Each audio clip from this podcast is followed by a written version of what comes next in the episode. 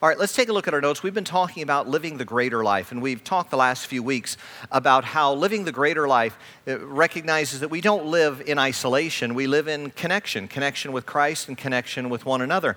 We talked in our first weekend about how when God places his calling on our life to ministry and to touch other people's lives, that, well, we burn the plow and we go and do what God has called us to do. We talked last week about living our lives intentionally, intergenerationally, where we recognize spiritual father and mothers in our lives and spiritual fathers and mothers that we are going to be towards others, continually receiving from others and passing on. That the church, especially, has to think intergenerationally, but we as individuals we should have spiritual moms and dads, and we should be spiritual moms and dads to others. Today, we're going to talk about a little bit more difficult subject. We're going to talk about how when we live the greater life, we, we don't avoid pain, we don't avoid grieving, but we recognize living the greater life, we're going to grieve, we're going to hope, and we're going to refuse to go back to what doesn't work in our lives. Go ahead and take a look at your notes with me.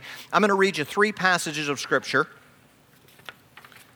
The first one is found in Luke chapter 7, verse 11.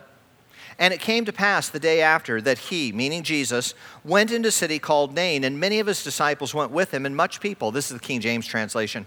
Now, when he came nigh to the gate of the city, behold, there was a dead man carried out, the only son of his mother, and she was a widow. Now, you need to realize the reason this is pointed out is because the author is trying to say to you, this woman is in a hopeless state to be unmarried and have no children in her later years in life at the time of this writing in this particular culture. I mean she was just she was just uh, so far up a creek. I, I, mean what he's describing here is literally an almost hopeless situation such that jesus is moved to compassion for her and she was a widow, and much people of the city were with her. And when the Lord saw her, he had compassion on her situation, and he said unto her, Weep not. Now, you would never say to someone who is grieving over a, a close loss, Well, don't cry. Jesus only says that because he knows how this story is going to end. And he came up and he touched the bier. This is where the young man was laid out. The, and they that bare him stood still. And he said, Young man, I say unto thee, arise. And he that was dead sat up and began to speak, and he delivered him to his mother. Before we go any further, I want you to think for just a minute how many people did Jesus raise from the dead in the city of Nain? We only have this one example. So I want to ask you this Did Jesus only have compassion on her? Or did Jesus have compassion on everyone?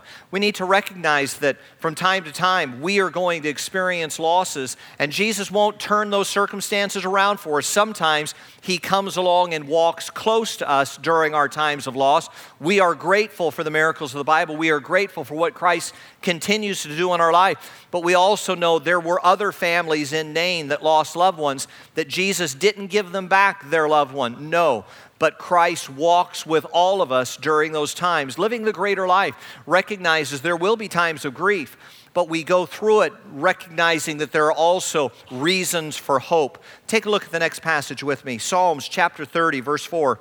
Sing unto the Lord, O ye saints, and give thanks the, at the remembrance of his holiness. For his anger endureth for a moment. Couple things. He's talking about God's anger, and circle that phrase for a moment. You need to know he doesn't mean that what he's doing is he's painting a picture telling us that God's anger doesn't last forever. Sometimes he was upset with the Israelites for an extended period of time. In his favor is light. Weeping may endure for a night. Circle that, endure for a night. He doesn't mean that either.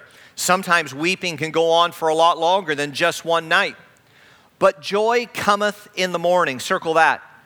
What he's trying to communicate to us is the hurt of grief that we feel doesn't last forever, that joy does return. And I'm not talking about grief just at the loss of a loved one. There's all types of losses that you have to grieve. A person that's been in the same job for, for several years that suddenly gets fired has to grieve that loss. A person that gets served divorce papers has to grieve that feeling of loss. There are all kinds of losses in life. Sometimes it's the loss of a dream. You, re- you really wanted to do this, and now you find out that you can't. In other words, they, all of these losses have to be grieved in some way. What the writer is saying is there is a time of grief, there is a time of darkness, but joy does return. And then take a look at this last passage with me Numbers chapter 14. That night, all the members of the community raised their voices and wept aloud all the Israelites were mad at the pastors, or I mean, all the Israelites grumbled against Moses and Aaron. And the whole assembly said to them, If only we had died in Egypt. Tell the person next to you what they were in Egypt. They were slaves in Egypt. It's gotten to the point where they're standing around thinking, man, that slavery's looking pretty good. If better if we'd have died in Egypt or in the wilderness, why is the Lord bringing us to this land only to let us fall by the sword? Now, you may think that's a good question, but God had no intention of letting them die out there. Our wives and children will be taken as plunder. Wouldn't it be better for us to go back to Egypt? And they said to each other, We should have an election and choose a different leader and go back to Egypt. Friends, we always want to keep in mind it is our nature to return to patterns even if the patterns aren't working for us. Slavery was bad, but they're thinking slavery's looking kind of good right now. This is what happens to all of us. We'll go through a time of, of difficulty, stress, and we will return to behaviors that didn't work for us in the past. Let's walk through here. Letter A the greater life grieves, hopes, and heals. Now, I do want to give you what I call the too soon warning. If you've experienced a loss this week, the last couple of months, the last several months, this sermon may be too soon for you. I would never talk to a griever that's just experienced a serious loss and talk to them about joy returning in the morning. No, there's a time to weep. The Bible makes that plain. Yes, there will be a future time to rejoice, but the Bible makes it clear that no, no, no, there is a time to weep. As I said, Jesus wouldn't have told this woman that he raised the son from that, wouldn't have told her not to weep, except for the fact that he is going to raise him from the dead. In other words, grief is God's process of healing our hearts. So take a look here. We picture, though, the greater life as a life that avoids pain. In other words, we picture the greater life as never having any problems. It doesn't mean that. Every life experiences struggles. Turn the person next to you and say, Every life experiences struggles. Every life experiences tragedies, failures, losses, hurts, and disappointments. How many of you have a loved one with an addiction? Raise your hand. How many of you have a loved one who's gone through a divorce? How many of you have had a loved one die? How many of you have a loved one who you are fearful over their future right now, whether it's emotionally or physically or financially? You understand what it is to go through these things. Oftentimes, we condemn ourselves and say, well, you know, if I was really what I was supposed to be, I wouldn't be going through this stuff as though living the greater life meant living a pain free life. Friends, this is not a biblical perspective. Look at number two. Well meaning Christ followers have taught a theology, a theology to our young people and our young adults, and on up as we age, a theology of sweetness and light, while the Bible and history show us a much more painful picture. We've been shocked over the last couple of months at the persecution going on in different parts of the Middle East. We've been shocked over the last few years of persecutions that have been going on to the church in Egypt and other parts of the world. We look at this and, and we're shocked by it. Friends, we're shocked by it because we live in such great freedom here in the United States. We are unaccustomed to the idea that someone would be persecuted for their faith. But the truth of the matter is, history has always shown us that persecution for one faith is the norm. What we have lived the last couple of hundred years in the United States, we have enjoyed the exception to that. But we look and we see what's going on around the world and, and we're shocked by it. And we should be shocked by the violence. And we should be shocked by man's unloving nature towards other men and women.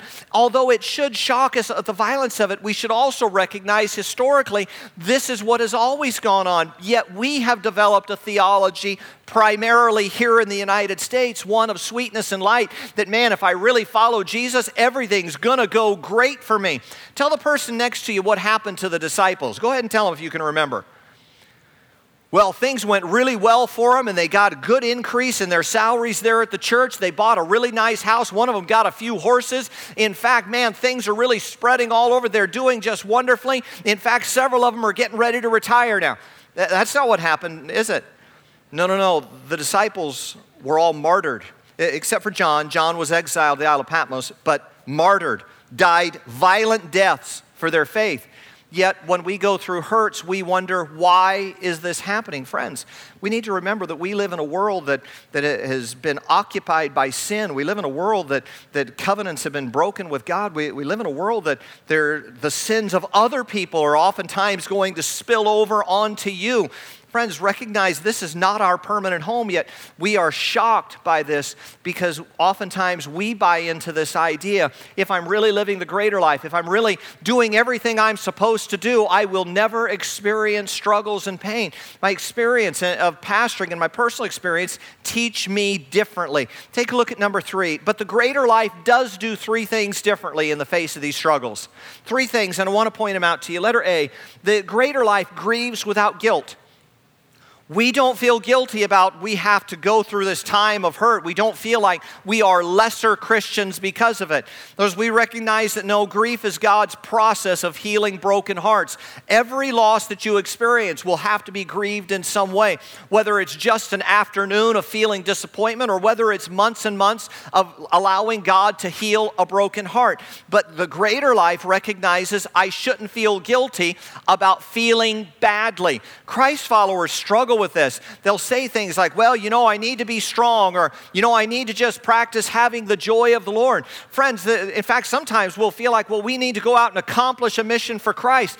Friends, oftentimes during times of hurt, more than going out and accomplishing the mission for Christ, you need to sit down and have a cup of tea, okay? In other words, there, there is more communion with God in the cup of tea, allowing Him to speak to our hearts, than there is in going out and trying to accomplish some great mission. People who live the greater life, don't feel guilty about God using this process of grief and don't try and hide from it. The next Roman numeral one, they don't figure out life's answers. They simply feel life's hurts from time to time. And I know our hurts lead us to all kinds of questions. How could this happen? How could God allow? I know there are lots of questions, but those who live the greater life step back from their questions and say, Lord, please just continue to comfort my heart. Help me through this. Roman numeral two the greater life allows the Lord's pace without hurry, but also without lingering. In other words, we don't feel like we need to rush through it, but we also know there is a time when God is calling us forward. So we don't hurry through it, but we, are, we try and be sensitive to the Holy Spirit. Lord, if it's time for me to move on to the next step, I want to be open to that. The second thing the greater life does is letter B it hopes for a better future. During times of hurt, it's easy to become convinced that joy will never return. Look at Roman numeral one. The greater life fights the fear that joy won't return and brings extreme thoughts captive. From time to time, when you're hurting, you're going to allow thoughts to, to run wild. Well, in fact, the, the truth of the matter is, we think about breaking off relationships. We thinking about making, making large decisions. We think about, in fact, there, from time to time, even doing harm to ourselves. Friends, during the, these times, we have to bring those extreme thoughts captive. Those that live the greater life recognize this is a time of hurt, this is a time of struggle, but I'm not going to say joy will never return, and I'm not going to allow my thoughts to just run wild. We do have the ability to bring thoughts captive. The next one, Roman numeral 2 under letter B, the greater life tries to maintain relationships without blame and without inappropriate anger. When we're hurting, it's awfully easy for us to strike out at other people. Now, Friday, I was driving through San Diego. Debbie and I were there, and we were driving down Market Street. I've grown up in Southern California. Debbie and I have probably driven down Market Street, I don't know, probably a 100 times during our li- lifetime. We've been married for 30 something years, and so we've, we've been San Diego hundreds of times. I mean, so we're driving down there, but my wife has this habit of telling me where I'm at when, whenever I'm there. And so, you know, they, oh, there's a 7 Eleven. Oh, there's a Subway. And she has this running commentary. I, I, don't know why this is. I don't know where this comes from, but I, you know, I've got this woman in the dashboard telling me where I'm at. I've got this, you know, I mean, everyone should tell me where I'm at. Debbie's a very helpful person. You know, we drove by to put my paycheck in, and I'm very grateful for my paycheck. Thank you. And so I pull up to the teller window, you know, teller window, the cash machine thing there, and you know, I'm putting it in. She's telling me, "Oh, press that now, press that now," as though this is my very first rodeo with a, a teller machine. And they just invented these, huh? The first one I've ever seen. And so she just I, I don't know why. This is just a, a, habit that she has. And most of the time, I don't think about it. It's just, that's just what she does. She has this running commentary. She should be like a sportscaster. Well, he's rounding first, now heading to second, you know, and my husband's sitting in the front seat. I mean, just, you know, she just has that gift. And so I, but I'm sitting there and I'm going down Market Street and I get this text from Ron Clinton telling me that, that Best Gonzalez, the is really bad, and he's been a part of our congregation for years. And, and, and I did what most men do. The, I got that, I saw what it said, and then I immediately shared with her all of my feelings. I'm just waiting to see how gullible some of you are. No, I did what every grown man does. I went silent. In fact, when something bad happens, how many of you go silent? I did. And so I'm riding along. She doesn't even know what's happened and she's continuing on the commentary. So I'm hurting over potentially losing a friend. I didn't know what the Lord was going to do at that point, but I'm hurting over this. And she's telling me, oh, there's a subway. And I'm thinking, we've eaten at that subway. What are you telling me about that for? And I turned and I snapped at her. It, it, no sooner got out of my mouth than I realized what I had done. And I stopped and I told her what was going on and I apologized to her. But, friends, how many times do we hurt inside and we turn around and look for someone to blame for what we're feeling? Or we, we allow ourselves to get angry at other people. In fact, those of you that have suffered serious loss, you know what a danger it is to, to begin to look at others. They should do this, they should say this, they should. Wait a minute. Those that live the greater life recognize that no, I'm hurting right now. I need to avoid blaming others for my hurt, and I need to avoid slipping into inappropriate anger. The people who live the greater life are going to experience all the same losses all of us suffer, but they handle them by not rushing through the grief. They don't allow themselves to become convinced that joy doesn't return in the morning, and they try and avoid looking for others to blame. Look at letter C, the last one over whatever time is needed. It accepts that healing accepts the healing God brings through grief. It looks for and accepts that joy returns. And this is kind of hard when you get used to the fact that you're, you've been in financial problems for a long time. You've worked and you've battled, and things have been so hard for so long. Then God sends a blessing, and, and you almost have trouble recognizing it. Maybe you have lost something important to you, and God brings along, along another blessing, and you just kind of you just kind of nod your head and accept it without really stepping back and seeing the goodness of God. The, some, you'll suffer a huge loss, but yet will ex- enjoy blessing in other areas. I had one of my brothers in Christ, Pastor Dave Peters, catch me this last, uh, in fact, it was just yesterday.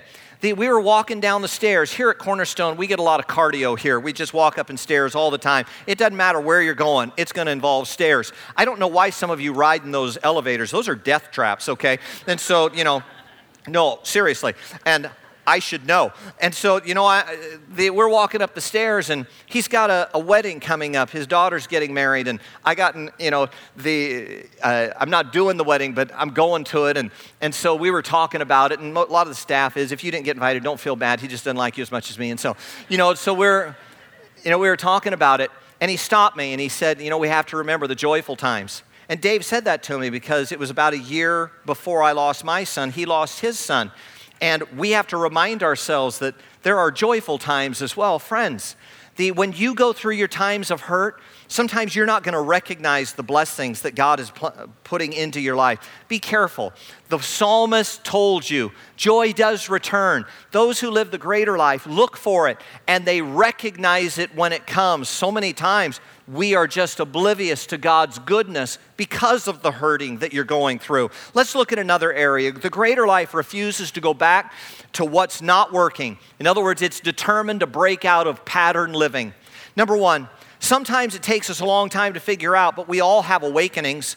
We awaken to things that simply aren't working, but yet We've done it that way so many times. We just see it fail and fail, but we always go back to it. From time to time, we'll recognize, we'll awaken, we'll say, you know what? That is not working. A student, you know, when they pass the tests out and you're sitting there and you're thinking to yourself, you know what? I probably shouldn't have watched TV so much last night. I probably, you know, I probably should have read this chapter. You know, I, I probably should have looked at my notes. You know, I, I probably, you know, and you're running through your mind, you know, next time, I'm going to be better prepared.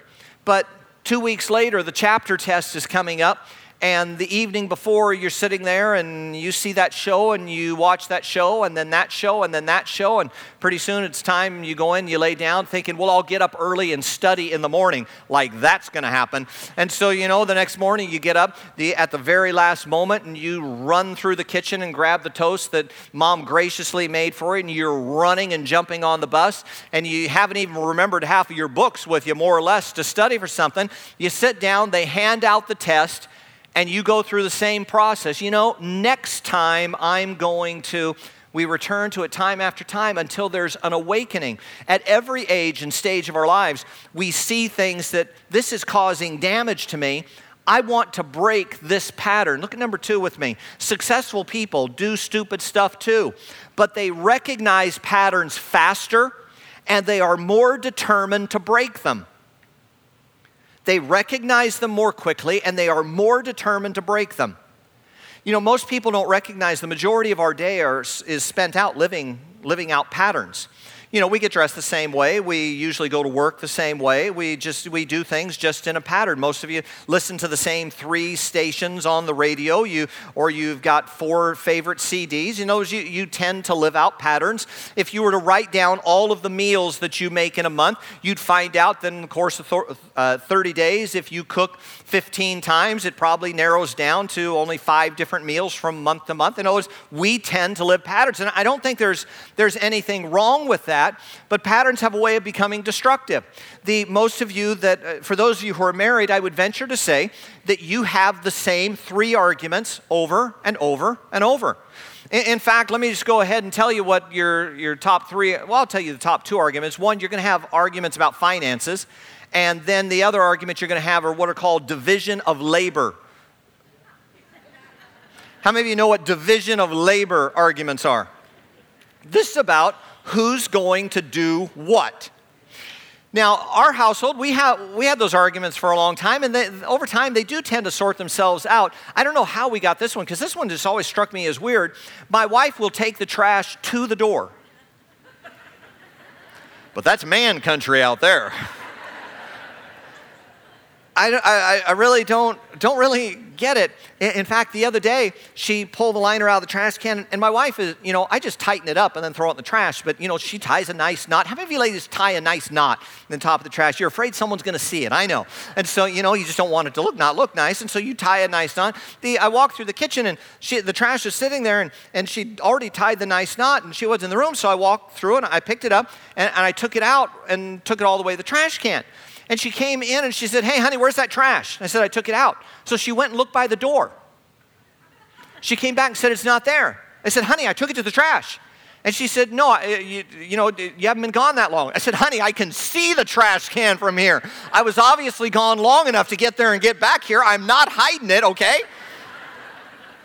But she's so accustomed to just taking it to the door. She said, Well, I thought you would take it to the door. I said, Why would I leave it by the door, all right? And so it's one of those division we have the same arguments time after time. Friends, this is all part of pattern living. People who live the greater life recognize these patterns more quickly, and they're more determined to break them. I've watched as people have brought in a manager in their business only to recognize later on I didn't know them well enough, I didn't talk to their references enough, I didn't have a long enough relationship with them. I shouldn't be surprised that this person stole only to go two or three years and to bring in someone that they don't know well enough, that they haven't known long enough, and they haven't checked references thoroughly enough to give them the same opportunity and to watch it happen again. Friends, pastoring as long as I have, I see patterns lived out in business. I see patterns lived out in marriages. I see patterns lived out in the workplace. I see patterns lived out in parenting People who live the greater life get good at spotting destructive patterns in their life, and they're very determined to break them. Take a look at number three. Sometimes, though, you're not the one living the pattern, sometimes you're the one enabling the pattern. So, second chances are wonderful, but keep in mind, sorry is not enough to give a second opportunity to. You have to ask yourself, what will be different? Would you underline that question? What will be different? Now, as a pastor, I ask this often. People say, you know, I'm going to do this, and I'll ask the question, haven't you done this before? How did it go? Well, it turned ugly. Well, wait a minute. Tell me what will be different. And most of the time, it comes down to, well, I want to be forgiving. Wait a second. Understand you can be forgiving, you can have genuine repentance and acceptance of, of grace. You can have that, and that's a very real thing. You can have that without giving the second chance to do that same thing again. Now, some of you have been Christ followers a long time. You're going to struggle with this. You're going to feel like, well, Pastor Ron is, is not really understanding genuine sorrow, repentance, and grace, all right? But I'll just tell you candidly if someone steals from the cash box, no matter how sorry, no matter how repentant, I will not let them within 25 feet of the cash box ever again. Now, for some of you, that's hard. Say, Pastor Ron, you, you're not really being free. Friends, I can forgive without enabling someone. I don't buy people who are addicted to alcohol, I don't buy them booze for Christmas. I just don't, okay? In other words, you say, well, Ron, that's not, no, no, no, that is the same thing. You have to ask the question, what will be different? Let me give you a few ways to ask that. The first thing is to ask, answer this question Am I different? Sometimes there are situations where the other person isn't actually causing the problem, I'm causing the problem. And so, am I different? In other words, have I recognized something in my behavior, something in the way I'm handling this? Do, uh, do I recognize I've seen that and I'm going to commit to making a change? Well, if not, then go to the second question Are they different? Are they different in a way that will make this work? If so, then make sure you can articulate that. Because I'm just going to ask you the question Are you different? Are they different? The third question Is the situation fundamentally different? In other words, have circumstances changed enough to where I am unlikely to repeat this pattern? And then finally, letter D Are you trying again because of an outside success? In other words, they've gone and done something else for a while and did really well, and now you're going to give a second opportunity? Or have they gone and tried something else and now you're going to give a second opportunity because you feel bad for them? Now, you need to understand that Christ followers are the most easily manipulated people on the planet, okay? Just want to tell you candidly. We are suckers for pretty much everything.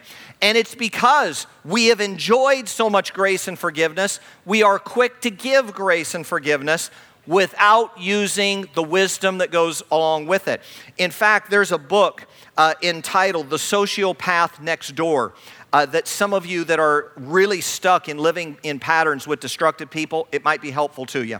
Sociopath next door, and I'm not calling you a sociopath or the people around you because we all think of axe murderers, but a sociopath is someone who has an incorrectly developed conscience or a lack of conscience. In other words, they, they just don't feel empathy uh, towards others in the way that a, normal person does.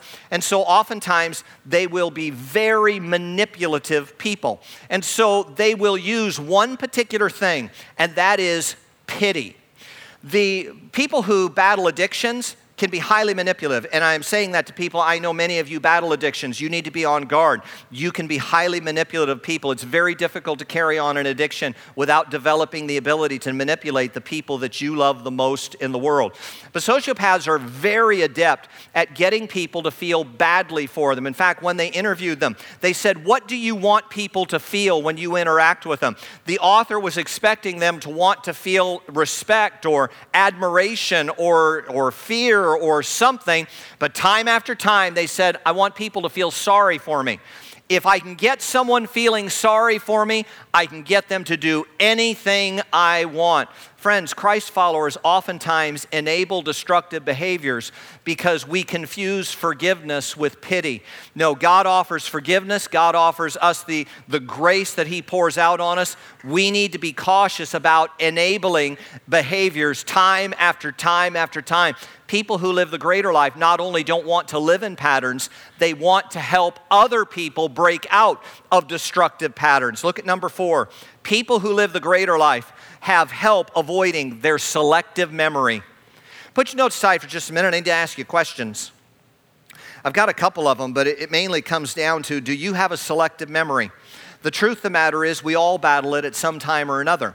Do you remember how you had that boyfriend or girlfriend in high school that you went with them and broke up? I, don't even know how, what terminology you'd use today for someone who's boyfriend and girlfriend. When I was a kid, we went together. Other before that, people went steady. Then they were going out, but didn't actually go anywhere. But you know, it just the terminology changes. But I'm talking about the boyfriend girlfriend relationship.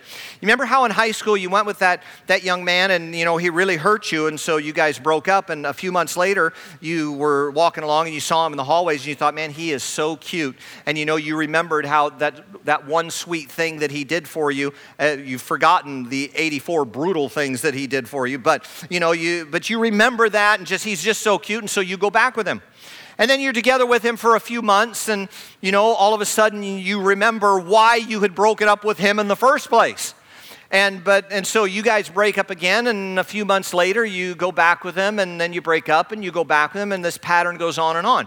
It's because we have a tendency to forget bad memories more quickly than we forget good memories. So we will have selective memory and we'll remember this good thing, this good thing, this good thing, this good thing, and this good thing, and forget all of the rotten stuff and continually go back to them. Friends, we have to be cautious here when we've had situations of literal physical abuse, and I understand it does occur where a woman will abuse her husband, but statistically, most of the time, it is a husband physically abusing a wife. When we've had that uh, occur here in the church, first of all, we tell the woman, you need, you've got to get out of the house. We always counsel people to never stay in a physically abusive situation, in a dangerous situation, all right? And so just understand that will be our, our first counsel. But when we've had people get out of the house for safety purposes, the oftentimes we'll have to have a talk here because she is always wanting to let him come back in the house, always. And it doesn't matter what he's done, the, what she says is always the same. She always says, Well, I feel so badly for him. Whether it's an affair, or whether it's physical abuse, or it's an addiction, or it, it's whatever. Well, I feel so badly for him. Friends, the selective memory causes us to remember the good stuff and to remember how we got here. Selective memory causes us to go back and repeat the same pattern time after time after time, each time promising ourselves we will not go back. The antidote to selective memory is to recognize our patterns, commit ourselves that we will not continue to live them or enable them. And finally, to my question do you have people in your life that you allow to help you with your selective memory?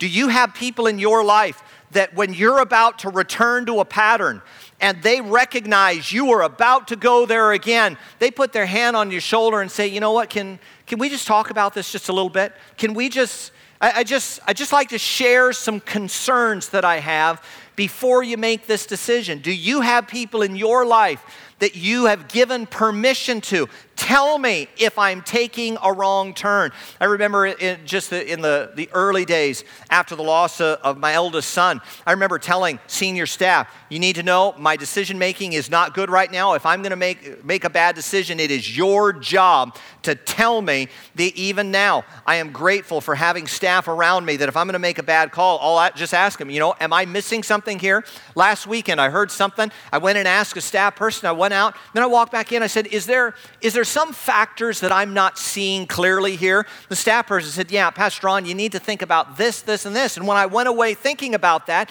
he helped me with my selective memory. Do you have people in your life that you are willing to not only hear, but listen to? Men, if you're married, you live at your own peril to ignore the counsel of your wife Now, I understand we all laugh and we all joke. Yeah, my wife's always telling me what to do, or my husband's always trying to get his way. I understand that you, you have that teasing dynamic. I'm not preaching against that today. I will other times, but I'm not today. But please, when God blesses you with a spouse that loves you, ignore their counsel with great fear. Ignore it with trepidation because you are, you are setting your, when someone who loves you enough to sacrifice everything for you. When someone loves you that much, you should listen to the counsel they have. It doesn't mean they'll always be right, but it means you should always listen. For those of you who are younger and your parents are still a major part of your life, when dad sits down to talk to you or mom sits down to talk to you, you should listen to what they have to say. I'm not saying they're always right, but you should always listen. Anytime someone is willing to literally lay down their life for you, you should listen to that person because it is originating out of a place of love in their heart. Do you have people in your life that you are allowing to love you enough to tell you the last 5%? Of the truth. You know how the first 95% is easy, it's easy to talk about, but then you got to get down to, and I think, these words, and I think you're about to make a mistake. That last 5% of the conversation, do you have people in your life that you are inviting to give you that counsel? Bow your heads with me. Dear Heavenly Father, I pray, Lord, that we'd recognize that the greater life doesn't live without pain. The greater life accepts that there will be times of heartache. And Lord Jesus, you help train us to accept that grief is the process of healing. You help us to go through it without hurry. You help us to, to recognize that, that joy does return. God, we're grateful that you don't just leave us in brokenheartedness, but God, you heal our hearts. Lord Jesus, we also realize, though, that the greater life can get trapped in patterns. And God, the greatness of our life, our connection with you and others, will oftentimes be determined by whether or not we're going to return to that same destructive thing time after time after time. Lord Jesus, we thank you that your Holy Spirit whispers in our ear when we're taking a wrong turn. Help us to be sensitive and listening for that. But Lord, also that we would listen and invite brothers and sisters in Christ, men and women of maturity, men and women of experience to put their hand on our shoulders and say, Friend, I think you're about to take a wrong turn. God, I thank you for the men and women of Cornerstone that do that for me.